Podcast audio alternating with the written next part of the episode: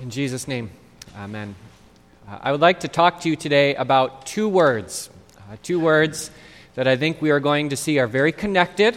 Uh, two words uh, that Jesus has a lot to say about today. And so we're going to take a look at, at how he sees these two words greatness and slavery. And we'll see that maybe they have more in common than we thought. Uh, but before we get there, uh, I thought I would like to get you to know you all a little bit better. We know each other pretty well, but uh, if you can bear with me, I'd like to ask you something, and if some of you wouldn't mind sharing, that would be good. Uh, and the question I have for you is when you were a child, when you were a kid, what did you dream of becoming? All of us had someone ask us that, right? And it started when we were young. What do you want to be when you grow up? And for some of us, maybe it was astronauts or firefighters, but, but what was it for you? Anyone mind sharing? What did you aspire to? What did you dream of becoming? Anyone? Dancer. What was it? Dancer? Did that come true? No. No? I can see you dancing, Mary. I can see No. that. We did a lot of dancing. Yeah. What else? What did you dream of? You just wanted to be a mommy. Okay, see, we're, we're learning each, things about each other. What else? Secretary. Oh, good. Interesting. Anna. Architect. Yeah, so we could see that coming true for you. Yeah, Marlene. A nurse. Oh, good, good, good. Well, uh, when I was a, a child, I, I had many dreams. At one point, I thought I was going to be a magician. Uh, I love to do magic. Uh, that's a little bit on the back burner now, but you never know. At another point, I thought I was going to be a chef. I liked to cook. I dreamt of owning my own restaurant. At one point, I wanted to bring the two together. I thought I was going to have a magic themed restaurant. That sounded like fun to me. Uh, you never know, I guess. Uh, at another point, I thought I was going to be an author. I like to write uh, stories and, and dreamt of maybe becoming a journalist or something like that. We probably all have, have had different aspirations and dreams, but something that we probably all had in common was that all of us, when we dreamed and, and aspired, we, we dreamt of some measure of greatness. Uh, what I mean by that is that no little boy, no little girl sits in bed late at night dreaming of becoming a, uh, a meh, just an okay mechanic, right? Or uh, an, an unexceptional lawyer, right? No one dreams of becoming just an, an all right teacher, right? You, you tend to dream of some level of greatness. And I think we're going to see today in our readings that, that Jesus uh, dreams of great things for you. Uh, Jesus has great aspirations for you. He wants you to be great. And maybe for some of us, uh, some of us lifelong Lutherans, that's hard to hear that Jesus would want us to be great. That sounds funny to us. Sounded funny the first time I said it out loud, but I, I think it's true. Jesus wants us to be great. Uh, but, but we need to look at what that means for him. What does it mean to be great in God's kingdom? Uh, we, we heard in our story today this, this interesting interaction between James and John, brothers, disciples of Jesus. And, and they come to Jesus, and it seems like they're looking for greatness. They're dreaming of greatness. They have great aspirations. They come to Jesus with uh, not quite a request, not a humble ask of Jesus, but, but more of a demand. They come to Jesus and they say, Rabbi, teacher, we want you to do for us whatever we ask of you. I can't imagine saying that to Jesus, uh, but they did. And maybe we all have in our own ways. And, and what they want from Jesus is that uh, they want to sit at his right and his left hand side in his heavenly kingdom. They want those privileged positions of power and authority. They want to be seen as great. And so Jesus needs to teach them what greatness looks like, doesn't he? And so this is what he says about it. Jesus says, Whoever wants to become great among you must be your servant. And whoever wants to be first must be slave of all. Now, I would guess that none of us here today, as little boys and little girls, dreamt of becoming a servant or a slave. None of you, I, don't, I wouldn't think, dreamed of staying, uh, you stayed up late at night dreaming of cleaning up someone else's messes, of doing their dirty work, of following someone around, ready to serve at their beck and call. If anything, we probably dreamed of the opposite. We dreamed of a great life where we had people serving us, right? But that's not what Jesus says. He says if anyone wants to become great, he must become a servant. If anyone wants to be first, he must become a slave. Uh, greatness in God's kingdom looks like a life of servitude and sacrifice. Uh, and that can be hard for us to wrap our minds around for a lot of, of reasons, right? And uh, partly because we live in 21st century America and we are trying to leave behind a sordid history of slavery. Uh, and when we hear that word, when he, we hear the word slavery, we kind of automatically think of 18th or 19th century slavery, American slavery, with its racial inequality and, and brutality. But that's not the kind of slavery and servitude that Jesus is talking about.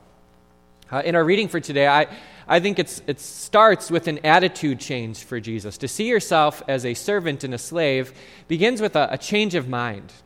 Uh, that you, you're not thinking about me and mine all the time, uh, but you're thinking about other people. You're not treating people as obstacles you need to overcome or as stepping stones to your own personal success, but you ask yourself, how can I serve them? It's a, a complete change in attitude, a humility uh, and, and, and, an attitude of service and sacrifice. It's a, an attitude, though, that does lead to actions. I think we are called to serve and sacrifice in real, tangible uh, ways out of love for the people around us. And, and yet, that is a, a vision of greatness. Jesus connects greatness with service and slavery. That's a, a picture of greatness that we don't see very often in our world today. Uh, I actually think we, we do see it maybe more than we think. I think we see it here uh, I'm going to ask you to do something. Look around you. Just take a second. Look at the people around you. Uh, I think you are seeing greatness in front of you. Uh, we have some greatness here. We have lots of servants, and I think we've all seen it. Uh, I've seen it. I've seen it here. I've seen it in other places too. When I think of that word, uh, one of the people that I think about uh, was a member of my previous congregation named Brad. Brad was great in every sense of the word, he was a, a true servant. Uh, Brad wasn't the pastor of the church. He wasn't an elder. He didn't serve on a board. He didn't have a title. He didn't collect a paycheck. No one was wowed by Brad's eloquent words of wisdom. No one sat at his feet and listened as he prayed or taught. Uh, he never taught a Bible study. And yet, Brad was a great person. Uh, Brad was always the first person at church on Sunday. Uh, when I first got there, I kind of assumed that I might be the first one there. Uh, since I worked there, it was my job, my calling, and because, like here, I lived across the parking lot, so my commute was short. And I like to get to church early to prepare and, and pray. I just assumed I would be the first one there. But Brad, every single week beat me. There wasn't a week that, uh, that I was there before him.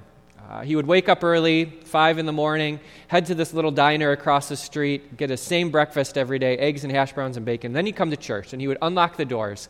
And then Brad began to do all of these little things that probably no one else in the church noticed, uh, things that people didn't even know needed to be done. Uh, for example, Brad would light the eternal candle, uh, the candle that symbolizes that burning flame of Christ that never goes out, that shines in the darkness. Here it's electric, so it's easy to keep going.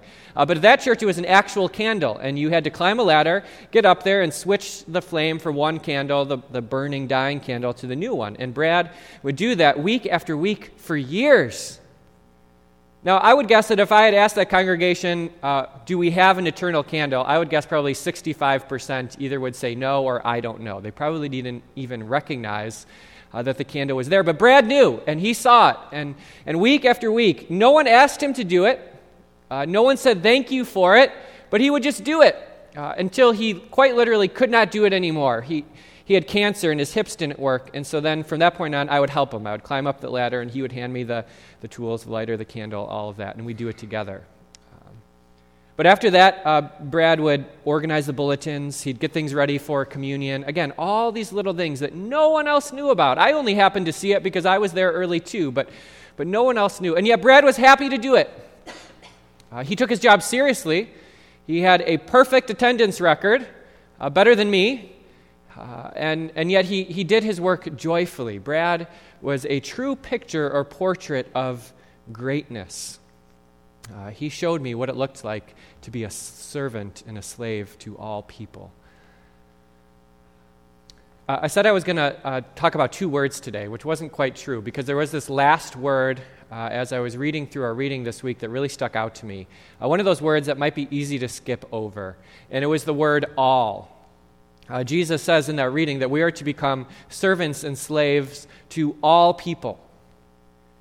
And, and I just couldn't get away from that word this week. It, it kept on coming to mind. Jesus doesn't say we are to become servants and slaves to all the people we like. Uh, he doesn't say we're to become servants to all the people we get along with or all the people it's easy to serve. He just says become servants to all, all people.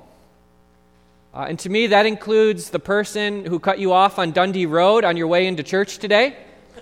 Uh, that's all people. It includes the cashier at the checkout line at the grocery store you might stop at on your way home, who's taking way too long and ruining your afternoon. That is all people. It includes the man in front of you who has 35 items in the express lane. That's all people. It includes the family and the friends that you love and care about deeply, but also the family that has hurt you and the friends who have let you down. Uh, God wants us to see ourselves as servants and slaves to everyone. And that's not easy, but I would suggest to you today that, that loving and serving all people begins by serving one person. And so maybe this week, each of us can think about that one person uh, that we can serve. And maybe it is the other drivers out there on the roads. We'll get in our cars and we'll start to change our attitudes and our actions to see okay, how can I be the best driver I can be to serve my fellow drivers? It won't be easy. I think it's what we're called to do. Maybe it will be that cashier. Instead of thinking, here's this person who is, who is there to serve me and do my bidding, maybe we'll think, how can I serve them? How can I make their day better? Uh, maybe it's the man in front of us with 35 items. Uh, maybe it's the family that has hurt us deeply and we'd rather never talk to again, or the friends who have let us down. But who is that one person that we can serve, that we can sacrifice for? If, if we can do that, brothers and sisters, I, I guarantee you life will be different this week. In fact, I promise you that your life will be greater. And that's not just pastor talk, that's Jesus' promise. And you, you see, we can do all that uh, because that is what Jesus has done for all of us, isn't it? Uh, Jesus came to live as a servant for us. Our great and mighty God came to, to be our servant. Uh, we heard it again. I've read it for you twice now, but here is one more time. Jesus said, For even the Son of Man did not come to be served, but to serve. Jesus, the, the creator of the universe and the maker of the moon, wasn't born in that manger just so that people could dow, bow down before him and give him stuff. No, Jesus came into your life to serve you. He came to give everything, even his own life to set you free. And he did all that not for a bunch of perfect people, not just for the people who had it all together, not for just the worthy people. Jesus came to do that for all people to people like you and me who were slaves to sin, who were living underneath the thumb of Satan and his control, people who, whose eternities were written by death, who, who live underneath the consequences of sin and all of its condemnation. Jesus came to the cross to die, to give his life as a ransom for those people, for us, for all people, so that we would not live underneath the thumb of Satan, so that we, we wouldn't live condemned by our sin, so that death wouldn't be the end of our story. Jesus, brothers and sisters, has come to set us free. The question is, what are we going to do with that freedom now? Uh, and I say, because I think Jesus says, that we strive for greatness. I say that we become servants to all people. In Jesus' name, amen.